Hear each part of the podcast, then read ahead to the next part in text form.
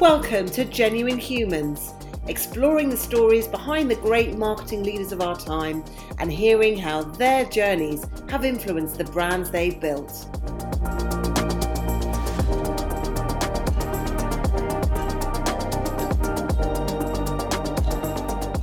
Brought to you by The Social Element, here are our hosts, Tamara Littleton, C E O and founder, and Wendy Christie, Chief People Officer. Welcome back to Genuine Humans, and I'm here, as always, with my fabulous co-host, Wendy. Wendy, how are you doing? Hi, Tamara. I'm good, thank you. Normally at this point, I'd be worrying that my dog was about to bark and apologising in case it interrupted us, but he's gone on holiday. Our lovely oh. stepdaughter asked if she could have him for a few days, and we're like, please take him. Yeah. So, oh. yeah, good and, and relaxed. How are you? Yes, I'm I'm fine. I'm still, I, I don't think I'm husky anymore, but I feel like I've had a cough for about a month and I'm getting very, very bored with it. But apparently it's still not COVID. So there is that. But I am joined, well, we are both joined today by the fabulous Elliot Moss, who is the partner and chief brand officer at Mishcon de Reya. Welcome, Elliot. Hello, the two of you. How are you both? Very, good. very good. Yeah, good. How are you? I'm very good. I'm good. And it's good. It's good to see you.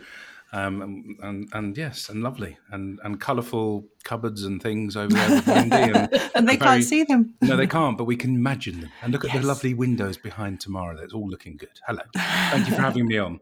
I do appreciate it, because I know that lots of people do podcasts and it is just audio only. I like the fact that we can see you, Elliot, because we can see, it stops me from over talking over guests as well, which can be uh, a good thing. Oh, it's lovely to see you too. It's good. Yeah, you're right. And and it's um I think it's important. It's like doing an interview is as much about what someone looks like they're thinking as much as what they say they're thinking, right? Body language is important. Definitely. And there you are. I can tell what you're both thinking. Oh, God. That's ridiculous. I can't. It's okay. So, Elliot, I think I would like to start with a bit of a a trip down memory lane of your career, if that's okay, because obviously you are the chief brand officer at Mishcon de Reya, very brilliant law firm. Up until now, we've actually sort of mainly been interviewing people who are working agencies or sort of brand side. This is the first time we've met uh, someone who's actually doing all the marketing for a law firm. But I also happen to know that you've got quite an interesting sort of path through your career. Would you mind just sort of sharing your story of kind of how you got to where you are now? Sure. Um, so in the next four hours, you'll hear me talking all about me. No, so I'll do I'll do a quick one. Um, it actually my it starts with um, a work ethic. Actually, thinking about it, and I was sent out to work by my evil parents in nineteen eighty-two, and I ended up caddying on a golf course. And the reason I did that is because they said you can't have more pocket money than we're giving you, and you want to buy those L S headband and uh, sweatband things, which were very cool in the eighties. And that's how it started, my kind of understanding of the correlation between hard work and money. Mm-hmm. Not that I'm a materialistic person at all anymore, not that I was then particularly, but I realized it, it wasn't just going to come. So I started working at the age of twelve, thirteen, doing golf rounds. Um, I ended up uh, running a mobile disco, which sounds ridiculous now because they don't quite exist in the same way. But I was an assistant D J and then ran, um, ended up running nightclubs and doing lots of parties through my teens. And that was my first business, my first sort of entrepreneurial thing with a, my very, very close friend um, who sold the business to me. Did it have a name? The uh, it had, Of course it did. And it, ha- it didn't just have a name, Tamara. It had a strap line because I started young. And the, the name of the business was, and if you were around Northwest London in the eighties, you will you will know that Elliot Moss and Daryl Franklin were the Music Factory. And we nice. played the music just for you. Yes, I know. It's still as good now as it was then. So, yeah, we we uh, did, a, did a disco, went to university, um, was running a nightclub there, ended up getting involved in politics, was interested in journalism and all sorts, ended up writing for the Leeds Student, which is where Kamal Ahmed and Damian Whitworth are the famous now, famous journalists um, were, were writing. And did a politics degree and ended up getting a job as a graduate trainee in advertising. And I was very lucky. Um, I applied for about twenty-five ad agencies, got two interviews, J. Walter Thompson and Leo Burnett, ended up as a graduate trainee at Leo Burnett, started September the twenty-seventh, nineteen ninety-three. I remember it well. I genuinely remember it well. I was twenty-two, almost twenty-three. Spent four years in the London office, two years in India, two years in Latin America, came back to London, uh, spent a few more years in London, ended up being the client service director, moved to become managing director of Leagas Delaney, the iconic um, independent advertising agency. Uh, helped build the business there from four million to seven million. I'm going fast here. Uh, Mishcon de Reya became my client, and I then became what was then director of business development, but it was really Kevin Gold said, come and help me um, in this business, please. And I don't really care what you're called. You do stuff. I want to create a famous brand. I have a famous name. Mishcon de Reya, for those who don't know, represented Princess Diana, which is what people do seem to know in her divorce, but actually is now a thousand people business across four or five continents, and we have all sorts of non-legal businesses as well, brand management, cybersecurity, all sorts of clever things like that. And here I am twelve years later as a partner in the business, which is unusual. Not many law firms have partners who are not lawyers. Mm-hmm. Uh, Mishcon's a pretty progressive place. We've got about eight or nine non-lawyer partners now across strategy, people, uh, chief operating officer, finance officer, chief C F O and all that, and then and then me.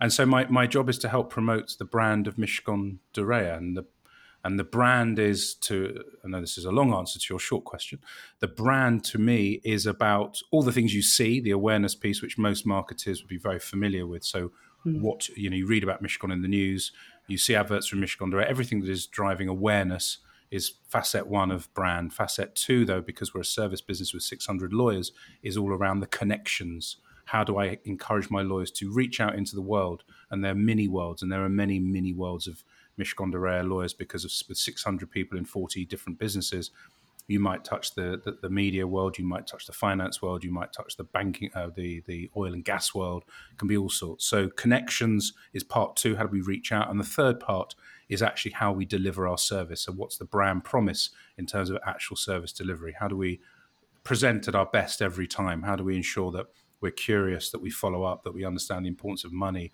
that we recognize the moments that matter, that we care for our clients in a fundamental way, that we deliver on all the things that we say we're going to do, that we win more than we lose for our clients, and so on. So those, the triumvirate of the pillars of brand in Mishcon de Reya are the things that I, I help deliver on. But it's um, it's amazing. It's amazing because it's sort of a, from Leo Burnett, where my first brands were Kellogg's and Kraft, and the next ones were Mercedes and then Procter and Gamble. This is a a living, breathing organism. And I'll stop now because I'm sure you want to ask me another question. There's several. So I'm going to start with just focusing on, on when you joined Mishcon, obviously you were given carte blanche to to create the brand, but how how easy was it to sort of push on that door and and get all of the sort of the partners and the, the lawyers to really buy into the concept of being a brand? So the journey began two years before, because Mishcon de Reya became my client. So essentially I was commissioned to help them understand what their brand was, what the positioning was, what it stood for in the market, how it was differentiated. So so the sell, you know, when you're selling an idea, and, and, and tomorrow you do that for a living, when you're selling ideas and plans and thoughts, you have to create trust and you have to create credibility. And you have to get people to believe that you understand their problem and that you care about it. And then as long as you're logical and you advocate really well, you can pretty much sell anything to anybody as long as they believe that you're doing it in their best interest. Mm. And that journey for me began two years before I started with Mishcon de Reya, because I was asked to do a, a presentation about brand at their partners conference. At that point, there were forty or fifty partners. There are now one hundred eighty or something. Um, and we did it in one of those swanky hotels in Oxford. And I began the, I entitled the presentation, The Value of Values. And so it began with an, an, an interrogation of their own values, which were, like most co- corporates, vanilla.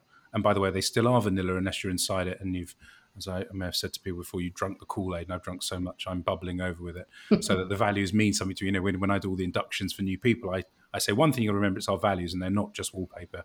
But it started there with me explaining to them why their values weren't enough, but they were they were decent, but you had to actually bring your brand to life. They had an end line then.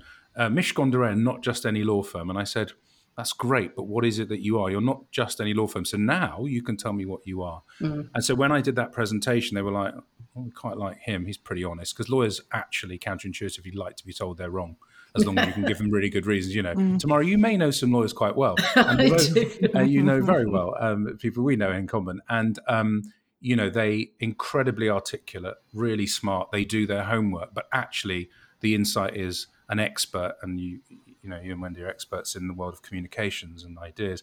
experts love nothing more than experts in their own field. And when a lawyer finds an expert in their field, they actually become like putty in your hand because they believe you, as long as you advocate as well as them, whatever it is. And so they were very open from then. And then the work began in terms of actually getting into a brand positioning exercise and establishing brand essence and looking at competition, talking to people internally, reviewing quantitative data in terms of what clients said about Mishcon de Reya, look, talking to the managing partner and the board about what drove their economic engine, and bringing all those pieces together. And now to say, okay, based on all this, based on the zeitgeist that's going on in the world at the moment about importance of openness and progressiveness and so on, let's try and find your essence. And so doing all that homework, the working in the margins, which you always tell your kids to do in maths exams, because that's actually, you can get marks if you can get it wrong. It's exactly the same with presenting evidence to lawyers. Here's where I'm starting, here's where I'm going. And actually, when you do very logical, left-brained advocacy, you can get to a very right-brained solution, if we're going to use the old left and right thing.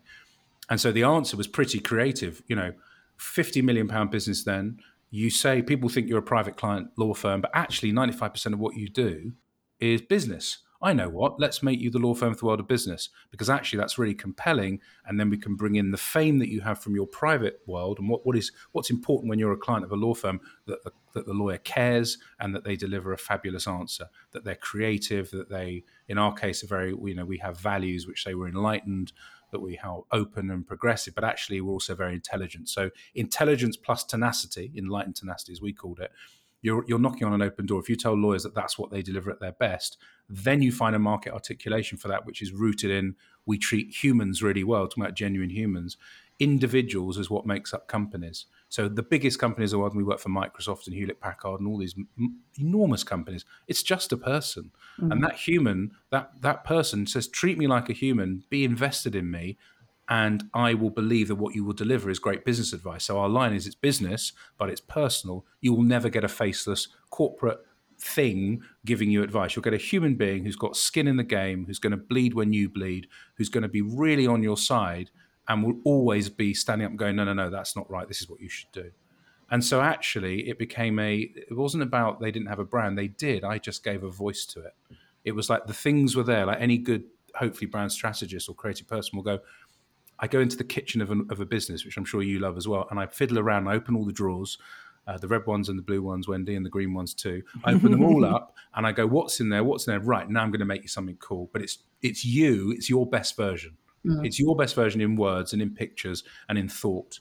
And that's kind of what we did. So it was incredibly open, but I worked for two years to make it open, if that makes sense. Every conversation matters to me and always has done when I manage clients. And any and any any person, it really matters. If you're right there in it and you care about that conversation, you're going to have a good conversation. And I think when it's a people business, I mean, the the brand is critical and being able to, you know, really buy into in, in, into the brand. But you mentioned the the values, and and I think that's where a people business, it's so important those values are right. But you can see it when it goes wrong for big companies as well. And I, I've been in, um, I, I won't sort of name names, but uh, I've been in a, a foyer of like a, a very large company where they have the, the, the value sort of on the wall.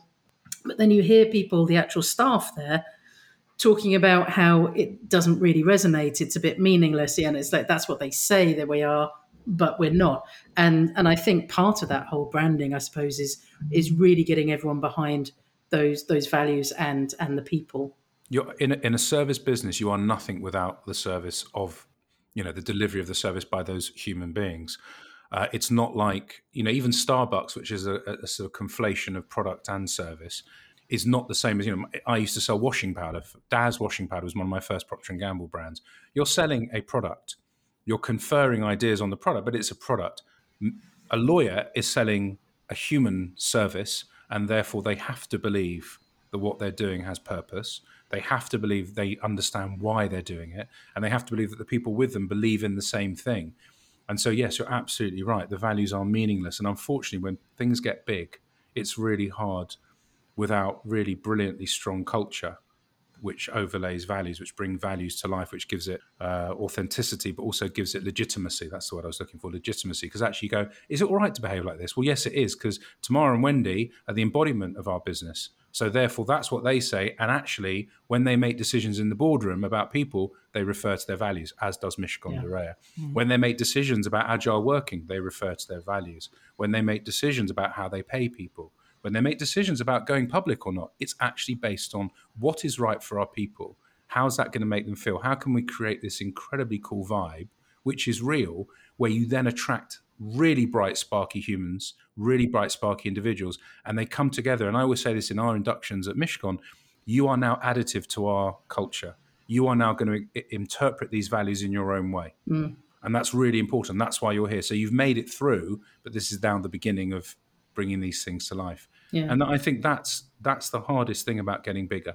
But the only way you do it is by really hiring brilliant people who can then keep a bit like... um. You know, culture is literally a petri dish full of stuff, right? That's what culture is. Culture is yogurt. It expands. You need culture to self-replicate. Yeah. Unfortunately, it's a virus, you know, to, to use, uh, unfortunately, in this moment, uh, not positive um, analogy or metaphor.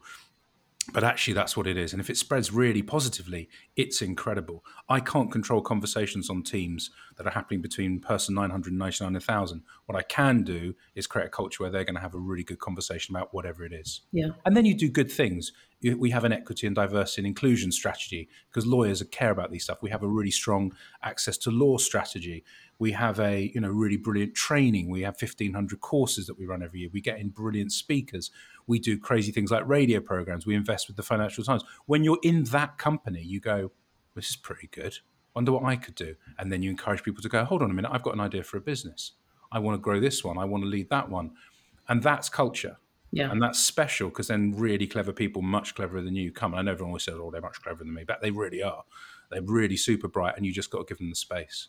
Yes, they were open and things evolve as you go and then it gets more and more exciting. As long as you're clear, as Alistair Campbell used to say, that there's a strategic framework of what your brand is about, you kind of know, then everything else follows. And of course that adjusts, but frankly, that's what keeps you going in the right direction. And then you can judge whether it's contrary to values, contrary to culture. Should we open in X? Well, that's a challenge. Can we get around that? Can we, you know, we just opened in Hong Kong. Hong Kong's a really important part of the world. It's great, but of course there's issues in terms of the way people feel around China's role within Hong Kong. We had to, as a law firm, discuss that in detail, work out what that meant for us as a business, and we've gone and we've gone ahead. So, so these are there are decisions that you make all the time about different things, but as long as you're clear why you're doing it, I think you can pretty much do anything you want to do as a business. Yeah, and going digging into a little bit more because I said I had several questions. There was something that you just casually threw away earlier in your career that you were you went to Mumbai to set up the team there, or you're running a massive team. I went, yeah. So, so I always love the, the intersection of different cultures. So I'm my my background is I'm Northwest London Jewish guy, right? So definitely. Um, according to uh, official people, privileged on some level. But then I go, yes, but I'm quite dark. So if you can see me, I'm like, ah, oh, but maybe I'm not white. But you go, that'd be ridiculous. So the, but but the reason I mention all this is because as a Jewish person in this country, dis- despite all the, the the brilliant theories that abound on the internet, there are only two hundred thousand people, Jewish people in the country. There's about seventy million people. And so for me, you're always in the minority. Even in a place where the school is like in a demographic where you're going to have more Jewish people, you're in a minority. I am constantly interested in different cultures. My ex-wife now, but very dear friend, is half Indian. Mm-hmm. Her father was from born in Burma, but South Indian Christian, which is unusual in twenty million Christians in India. Her mother was white. It's not by accident that I gravitated towards different culture. And right the way through my life, I've always, you know, I, I did Spanish and politics at university. I love languages.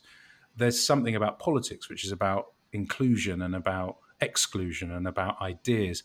All the things that I've been interested in, I've been lucky enough to kind of embrace. And, and going to Mumbai was amazing. And in fact, I was meant to see my old boss, um, and one of my best bosses in, in my career, um, who was the C E O of Leo Burnett. I couldn't see him last week because of illness, because of COVID, post-COVID rubbish. But, you know, I'm in contact with him twenty-something years later. It was a special time with incredible people. And the con- I always said this, the consequences of failure in India are so big mm. that the people that make it through have gone through things that none of us can really understand in, in, in that in that country. And the middle class has, of course, grown and so on. But the consequences of failure in this country are very different. We're much smaller. It's a much more developed country. If you fall through the net in India, you really fall through the net. And so what I found in India was it was the next two years, lived in, lived in, as you said, in Mumbai, which is a fabulous city. We had offices in Delhi and Calcutta and Bangalore as well. I was the only non, uh, non-Indian, although they all thought I was Indian and because uh, the way I look, um, the Firangi, as they say in Hindi, and I learned a bit of Hindi as well. I had an absolutely brilliant time professionally and personally, and every day was an adventure, genuinely. It was like, you don't know what's going to happen. And that's not the same in the West. So Mumbai was a very special time. I, w- I led the Procter and Gamble business, and I think the Kellogg's business and the Heinz business, and pitched for some other stuff. And it was really, really successful. We had a man doing the washing. Aerie was my brand. And we, in nineteen ninety-seven, got a, a, sold a campaign to Procter and Gamble to get a bloke to do the washing, which may sound like nothing special, but in India, uh, you know, the, the feminist revolution is has been happening for thousands of years, hundreds of years, and of course it's an ever ongoing thing. But to get a man doing the washing then was, you know, it, it, it catapulted the business. We had this guy turning up, and it was basically like, why, why are you doing the washing? Because my wife's at work. And it was a flip on the whole thing. And that was a, so I was very, I was very, very proud of that. And that job also took me to other parts of Asia, to Japan, to Hong Kong, where I had a, a regional role. And I was twenty-six. So this is, you know, and I had a team of about fifty or sixty people. So a crazy time in terms of learning about management and volume of work and yeah. complexity. And, you know, you go from that being a kid where you asked to do a task and you do it to the very non-binary world of management mm. and the ambiguity and the holding things lightly and the, I can't just get through my fifty things on my list because that's not that's not my list anymore. I'm now I'm managing souls, people. Yeah. But it was it was extraordinary, um, an extraordinary time. So yes, Mumbai and then Mexico City, which was different. And there I was traveling even more because I had a regional role, and then I really did end up all over the world um, again with P and G. And the Mexican experience was very very different. Um, It's a it was a tougher place in many ways. It's a it's a more aggressive place. I think the culture of Mexico is an angry one in parts. It's beautiful and amazing and cultured and dramatic physically, as is India. Um, but it wasn't as I, I think there's a there's so much stuff that's happened there in different ways with external forces that it's it's not as soulful.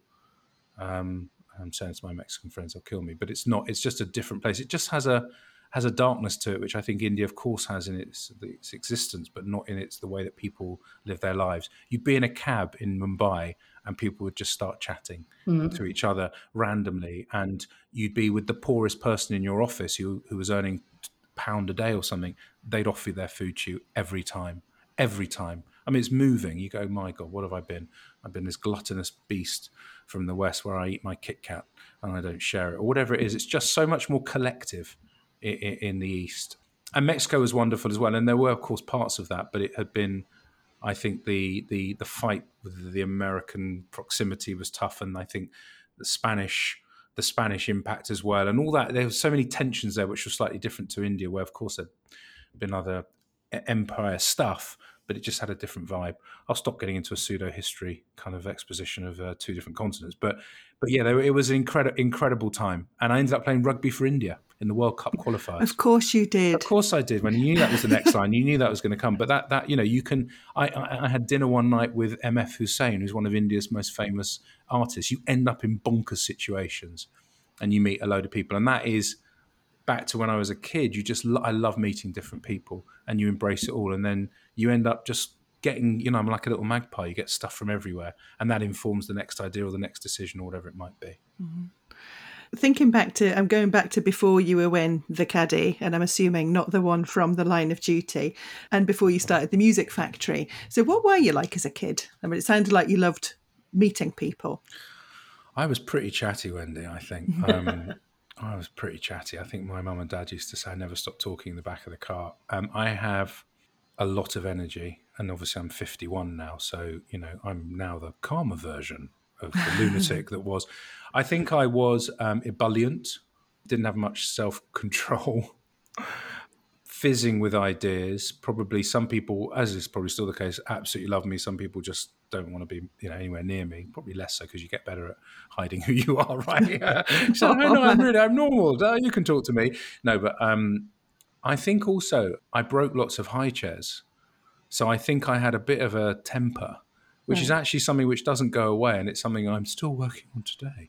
Um, but there's a kind of um, a frustration it's not a selfish frustration like I want, I want. It's a frustration of life should be like that, which I think drives you. It drives you to sell the idea. It drives you to make things better. I joined Amnesty International when I was fifteen because I saw a film called Cry Freedom and I was angry. So I think I was very, and I had fights with my family who were quite right-wing about mm. Israel and about politics. I'm like, well, no, no, no, that's not right. I'm far further left of centre than that. So I think, Wendy, to answer your question, um, lots of energy, almost like unstoppable energy, like like never, just never, like a like a dervil, a, a whirling dervish. That's the one. I can never say that word. I feel like I'm. It's my second language, English, but it's not. Um, whatever the phrase is, one of those. And um, someone who is interested in everything. So the mm. thing that's on one level is a big tick is I'm a jack of all trades, and the big cross is I'm a jack of all trades. You know, I can literally get into anything.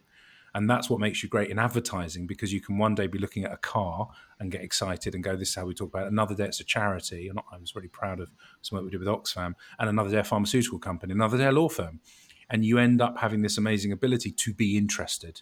Yeah. And I'm genuinely interested in everything. And that's, you know, I will read every, the F T on the weekend, I read everything.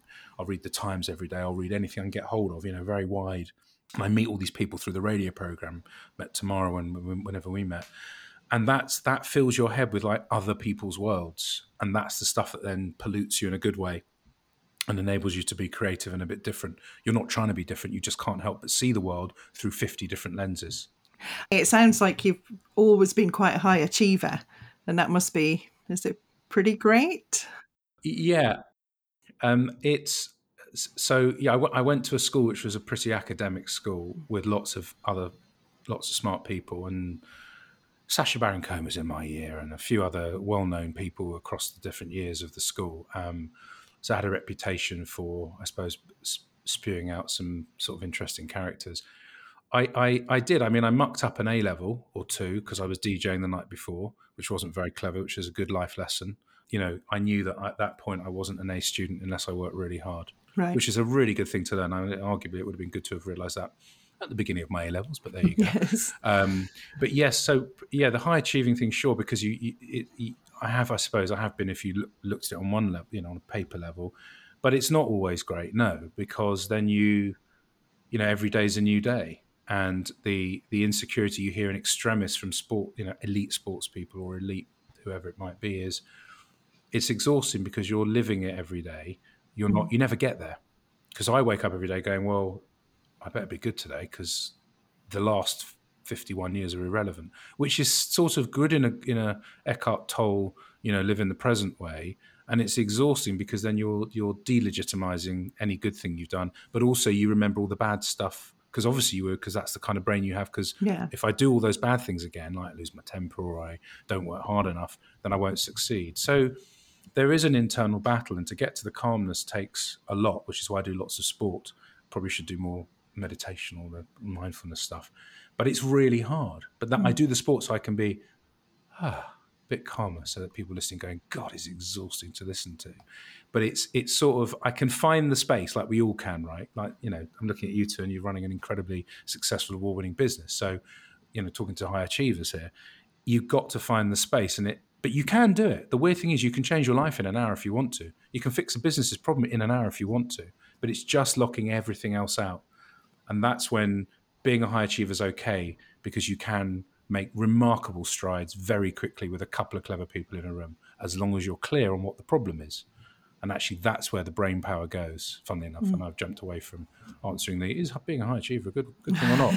It's a bit of both. But actually, the, the upside is, you know, you're slightly mental. And you can right. slightly read things very, I can read stuff really quickly and go, there are three things that we need to look at. And that's a skill. And that's definitely a useful skill. Absolutely. It's unuseful when you when you are when you are very angry and when you're very hard on yourself, which I am. That's yeah. when it's not so hot.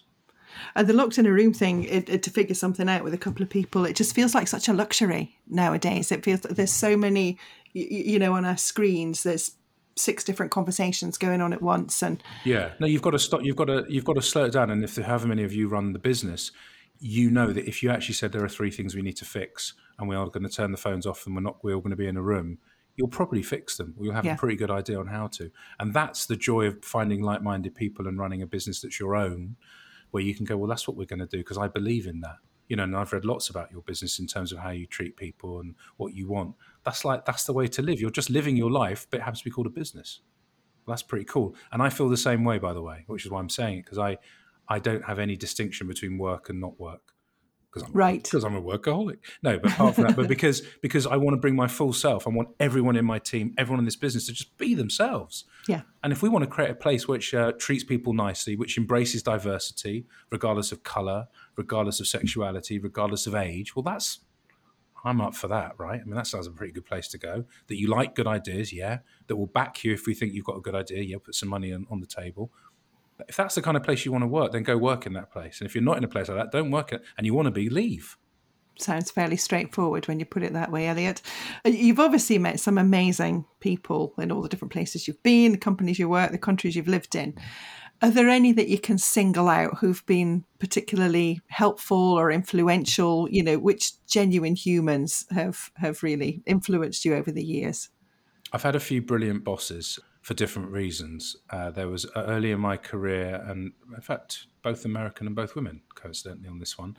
My first uh, proper, not proper boss, but my first kind of influential boss was a super smart American from Wyoming, wherever she was from, with a master's, and like one of the cleverest people I'd met. And she also then went into politics later and set up a school. She was one of those, you know, like right. a real activist.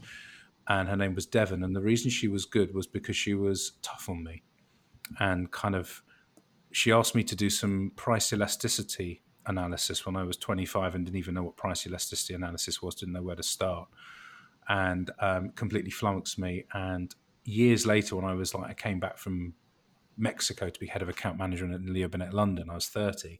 She took me for lunch at the Ivy. I still remember this. And I said to her, you know, when you you you said that, you got me to do that thing and I couldn't do it. I said, I You you almost had me in tears. I just didn't know what to do. She burst into tears. This is like years later. She said, I had to, Elliot. You didn't know what you didn't know.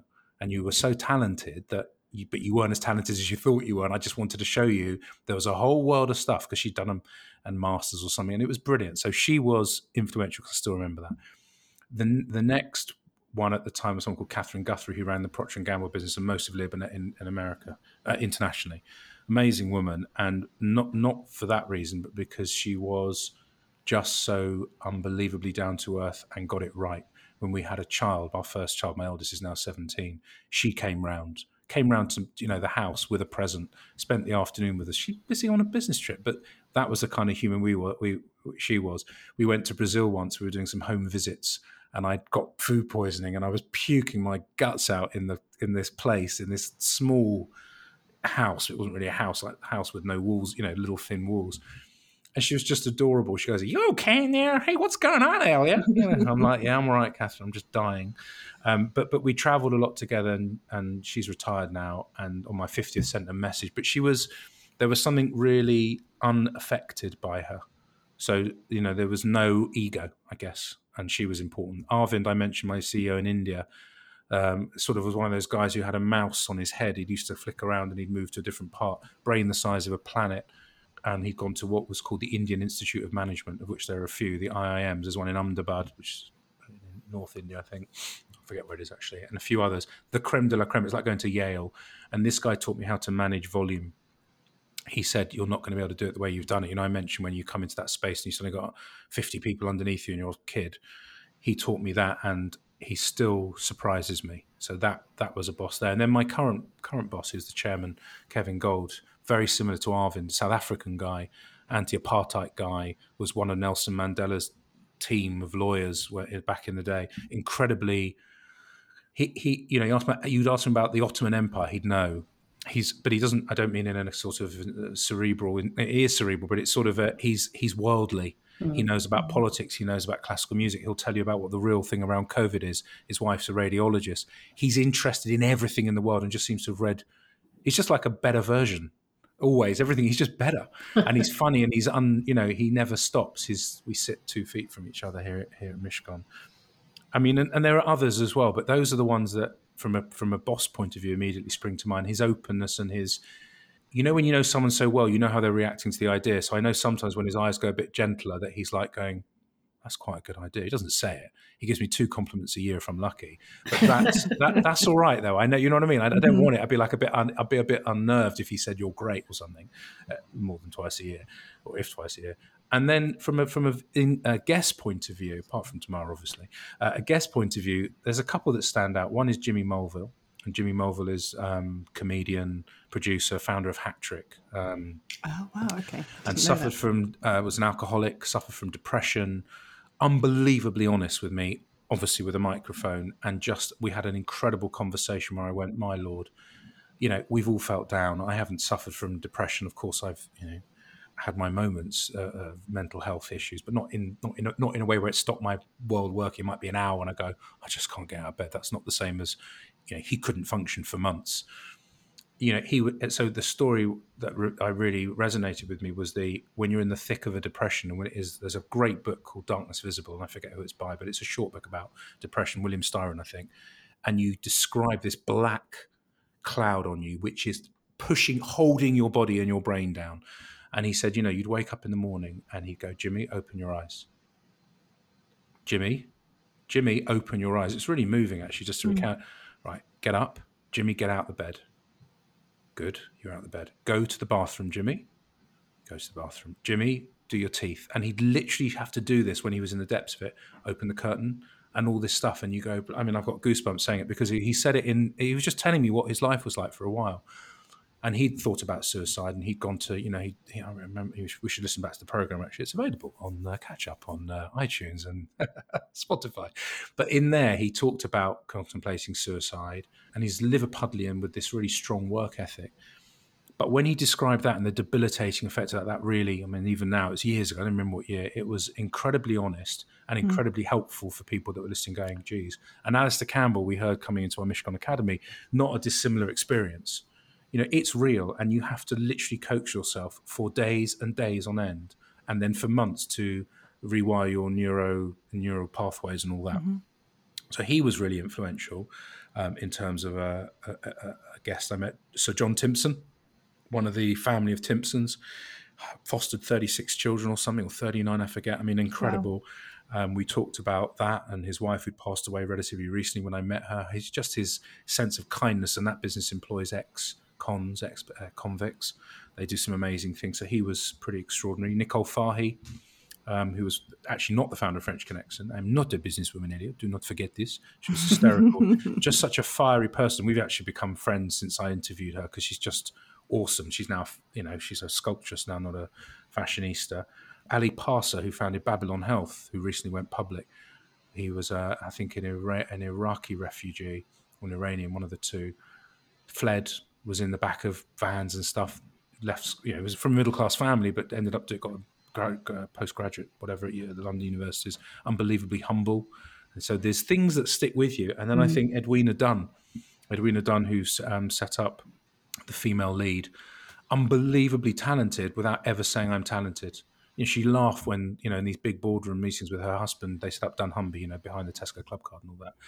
And they all the all the men would look at her husband as if he was the guy, and he'd look at them and go, no, no, my wife's answering this question. Yeah, right, look over here. Hello, I'm over here. I'm a woman. Um, and she, but she says it's not. It wasn't an angry thing. It was just like, you know, Elliot, it was just the way it was. Mm. And it's like, it was ridiculous. And they listened to me, and they kind of didn't know who I was. And I didn't care. They were such brats. Mm. So, and, you know, my my mum floated her business. My mum, my my dad worked for my mum, uh, actually, in, in their life. So she was, she's, she was the breadwinner for the last twenty years of, last twenty years of my life, and so is an incredibly important role model to me, massive. And my dad did too in a different way, but my dad worked for my mum.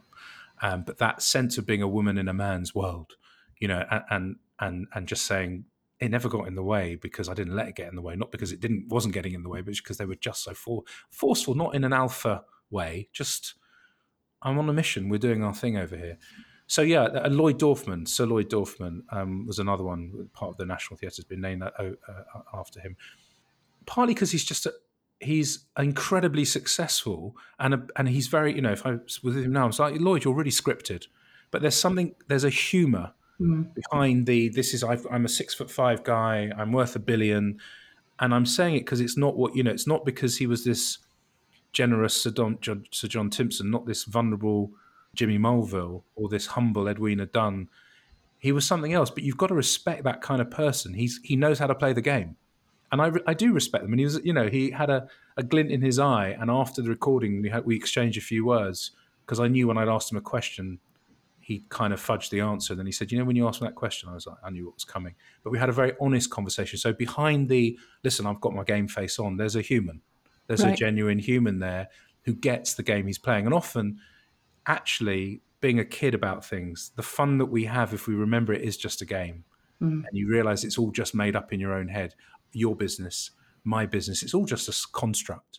And of course, it's a bit more than that because there's food on the table. But if you just keep that perspective, you'll never get too mucked up about it. You'll never get too stressed. I say this is someone who gets stressed, but the minute you remember it is just a game, and I don't mean that in a in a in a bad. I don't mean that in a. It's not flippant. Just... No, no. It's just like just remember. It's just. Adults trying to make sense of stuff and put food on the table and go out with their friends and do nice things and give a tenner to charity. I mean, it's, you know, thinking about this, it, you must, we mustn't get stressed. And some days when you're just not, isn't that wonderful? When mm-hmm. you're just not feeling it, you go, why am I okay today? And I wish I knew the answer to that. What has really struck me during this conversation, but also over the years that I've known you, Elliot, that it always sort of occurred to me that h- how did you manage to do both things? You know, if you're at Mishcon, but you're also, you know, the host of Jazz Shapers, you, you and and it's not that you just did Jazz, Jazz Shapers, you were doing sort of DJing before. Part of me was going to ask you sort of, how do you do, manage to do both, and can you, is that sustainable? But I think during this conversation, I've realized that I don't think it would be possible for you not to do it, because it's it's so ingrained in your personality. It's become your status. It's it's you. What what is that driver of why? Why do no, you want? You're absolutely right. It isn't it isn't like doing two things. And actually, there's a couple of other things I do, which is I'm involved in a startup and mm. I'm involved in a charity. I mean, many people involved in a charity.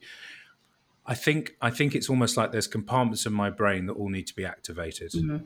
and that actually when all of them are activated and I'm in one area, the impact on that area is better for it. So when I'm at Mishcon doing the day job, and it is the, the day job with ninety-five percent of what, you know, I'm thinking about all the time, probably one hundred ten percent.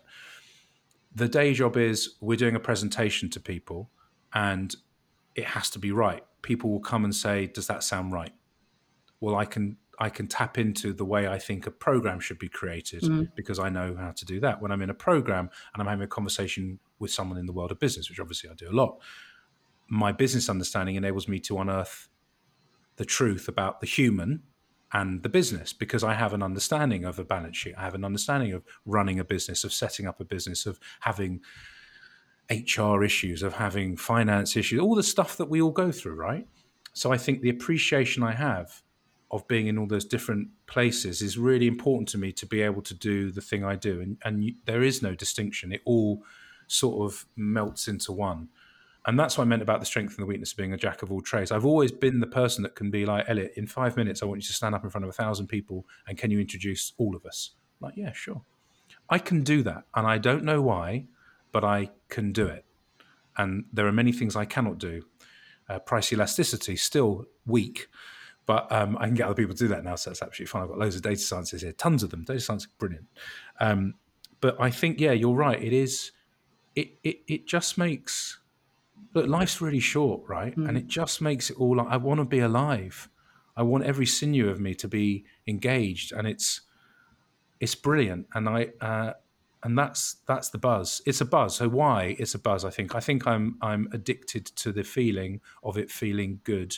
But I've learnt over the years that it's not about the super high good. It's about the little.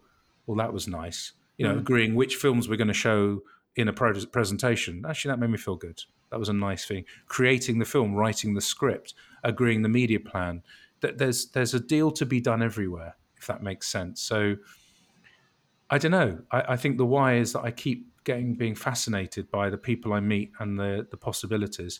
And I'm still, um, angry is the wrong word. I'm still frustrated by the inadequacies of where we're at, and nervous. Now, I was talking about this with a friend yesterday, that our, like my children, our teenage children, are growing up in a world where there's an existential crisis called climate change. Mm. Well, our existential crisis was AIDS, and our existential crisis was what was it actually? It was probably nuclear war. I was going to say nuclear war. Yeah, actually, it was nuclear yeah, war, yeah. right? Mutually assured destruction. That's what it was. Like, my God, it's all going to happen. And now it's worse than that because it feels like this is a much bigger problem. But those are things that you need, you know, you need to un- unlock people's energy. You need to unlock the problems. But I also have massive em- sympathy and empathy for countries saying, excuse me, well, you've gone and You've gone and destroyed the planet for one hundred years getting ahead, and now you're telling me I can't. I mean, I get why I can't, but you're telling me I can't. No, you need to give, there needs to be a quid, quid pro quo over here. I'm not justifying the actions of India or China or Brazil or whatever it is, but I am kind of going, yeah, it's really easy for us sitting here in the U K to judge. But I think the why, Tamara, is the pain of trying to solve the problem mm-hmm. is horrible and yet exhilarating. So recently I've had to try and write some stuff around what Mishcon de Reya is trying to do at the moment in certain areas. And we've we've just done a, what's called a strategic combination with another law firm in Oxford and Cambridge, and bringing that merger together is part of what I'm doing. And they're great people, but it's still hard because we're now trying to bring two families together that don't know each other, mm-hmm. that kind of like each other because they've had a few dinners together and a lot of conversations, but now they've got to go, we're going to do some business together, right? That's quite hard. We've just opened an office in Hong Kong and we all get on, but it's like we're having to... But, but those are challenges which make me feel a bit pukey. Mm-hmm. Like, how am I going to do it? You know, you feel like, I just don't know, I don't know how to do it. And then you panic. Then you go and sit with some people. Then you go and write something. Then you go and talk to them. And then you go through it. That whole process is just never ending. You know, the dice are always rolling, I suppose. And then one level, if you're not up for it, back to your, Wendy, your point about the high achiever, you really just want to get off the merry-go-round. But on another day when you're feeling up for it, everything is just, that's possible. That's all right. Well, let's take a, a bit of the pressure off you and just move into our quick fire round then. Yeah, so we have, this is a time when it's a little bit more personal. Wendy, you can kick off. Sure thing. We've got some really cheesy quick fire personal questions to ask you, if you don't mind. So I would love to know, what's your idea of the perfect weekend? And do you have any guilty pleasures that we ought to know about? The perfect weekend is probably going to be somewhere in Europe. Let's say it's either going to be Paris. I was meant to be going to Lisbon in a couple of weeks. So I'm not, but it could be Lisbon. It could be, and frankly, anywhere, any city in Europe where you get on a plane, a couple of hours later, you're in a completely different place. You're with your other half that you love, whoever that is, and you you get the time on your own just to just be together and do nothing much in particular. Is have a wake up when you bloody want. Then I'll say that um, you you wake up when you want and you read the papers. And you have a lazy lunch and you go for a walk and you mooch into a gallery and you might take in a something in the evening and you might go to bed early. I mean, nothing, just company and streets you don't know and people that smile. Cheesy as hell, but it's true. That's my idea of a lovely weekend. Uh, plus a long run, if I'm allowed. There we go. yeah. no, but I can I can do without the long run. I, the long run's another thing.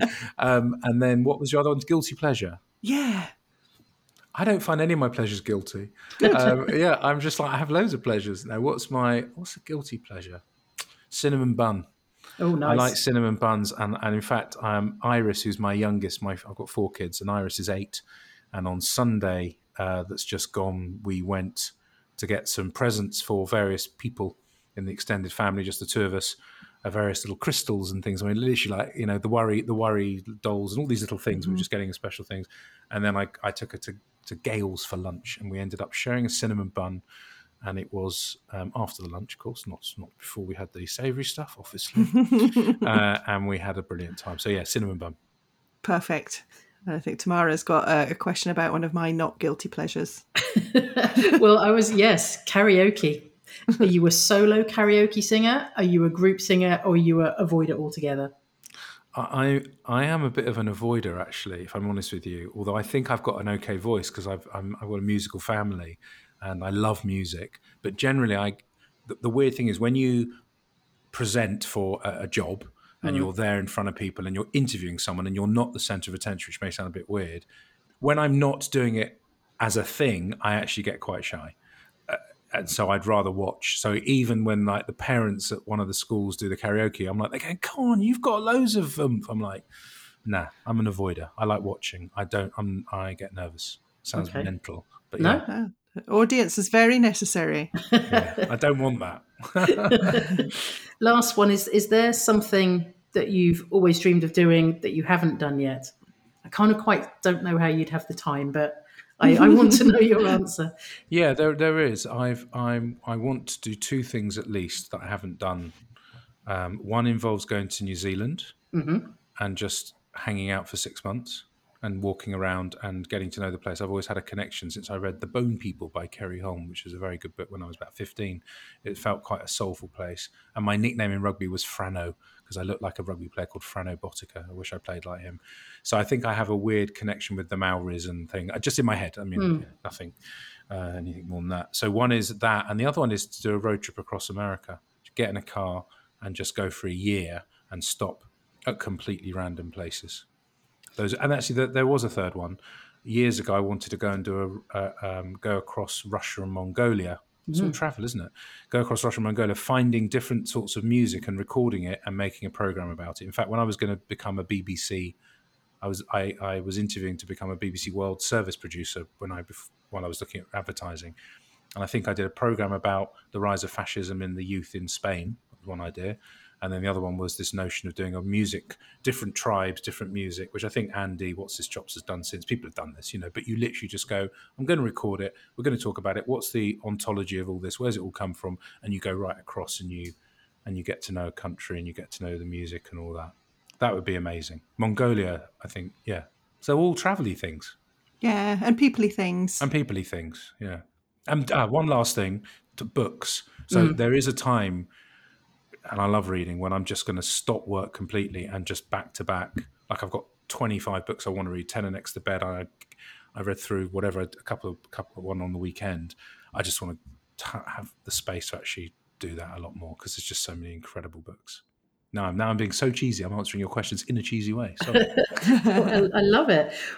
It's been such a pleasure to, to interview you and to also be on the other side, because you did interview me all those years ago, which I, I loved the interview that I had with you, the Jazz Shapers, because you were I, great. And if you listen back, you probably said a hell of a lot, which I hope was was good for people to hear, because sometimes what I find is people don't get the chance to say, this is what it's all about. And I think, I hope you did, about you as a person as much as your own business. Definitely. I think it was it was just the fact that you kind of made me feel, I can't speak about your other guests, but you made me feel incredibly um, comfortable and just, you know, it went off in different directions. And, and that's the wonderful thing. And I think Wendy and I are, are trying to learn as we go through this process, but it's been such a, a joy to interview you. I'm going to give you the last words, though, to to wrap up if there's anything that we didn't ask you, or just any final thoughts. Over to you, Elliot. Now I'm going to have to do like your outro, so we'll do this properly. You've been listening to Wendy and Tamara. They've been interviewing Elliot Moss here on this very special edition of Genuine Humans. We hope you had a good time. Listen out for the next podcast. It's going to be available very soon to download, and it's going to be an interview with... we don't know who yet. They're the smiley faces. They go, we don't know who. But anyway, it's been an absolute pleasure for me. Have a very lovely day.